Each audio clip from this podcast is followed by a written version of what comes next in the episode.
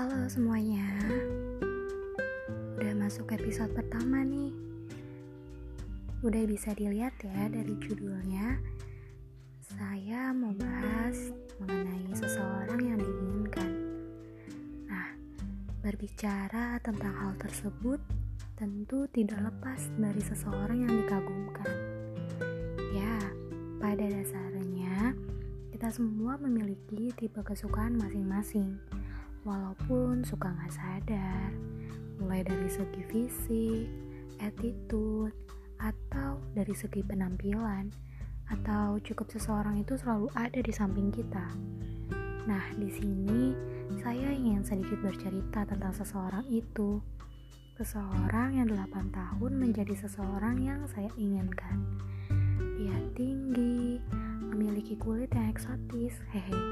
Seseorang yang ambisius dan tidak mudah dekat dengan wanita. Eh, tunggu dulu deh ini waktu saya masih SMA. Kalau sekarang saya sudah tidak tahu lagi kabarnya. Hei, gaya bicaranya selalu memikat hati siapa pun yang mendengar. Sikapnya yang dingin merupakan khas dari dirinya. Itu yang membuat saya menginginkan dia.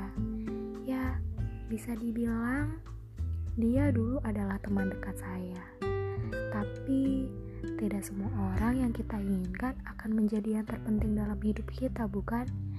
Bisa dibilang itu hanya masa-masa remaja, masa puber kalau kata orang.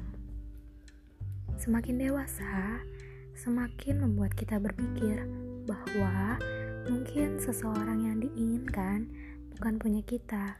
Yang kita cari hanyalah seseorang yang kita butuhkan. Coba telah kembali deh perasaan kalian, mungkin saja kita berpikir bahwa kita bisa menerima kekurangan seseorang yang kita inginkan tersebut. Tapi apa dia bisa menerima kekurangan kita? Menerima keegoisan kita? Atau menerima bekas luka yang ada di tubuh? Atau menerima kebaperan kita? Coba pikir-pikir lagi sebelum kamu jatuh cinta diam-diam lagi. Bagaimana jika seseorang yang kita inginkan nantinya menemukan seseorang yang dibutuhkannya, tapi bukan kamu? Udah, tenang aja. Anggap saja kamu sedang melatih hatimu. Kan sakit bukan tentang fisik, pertemanan, pekerjaan, atau perkuliahan saja Mungkin dia bagian dari pengalaman yang dapat menguatkan hatimu. Jatuh cinta diam-diam bukan berarti salah ya teman-teman.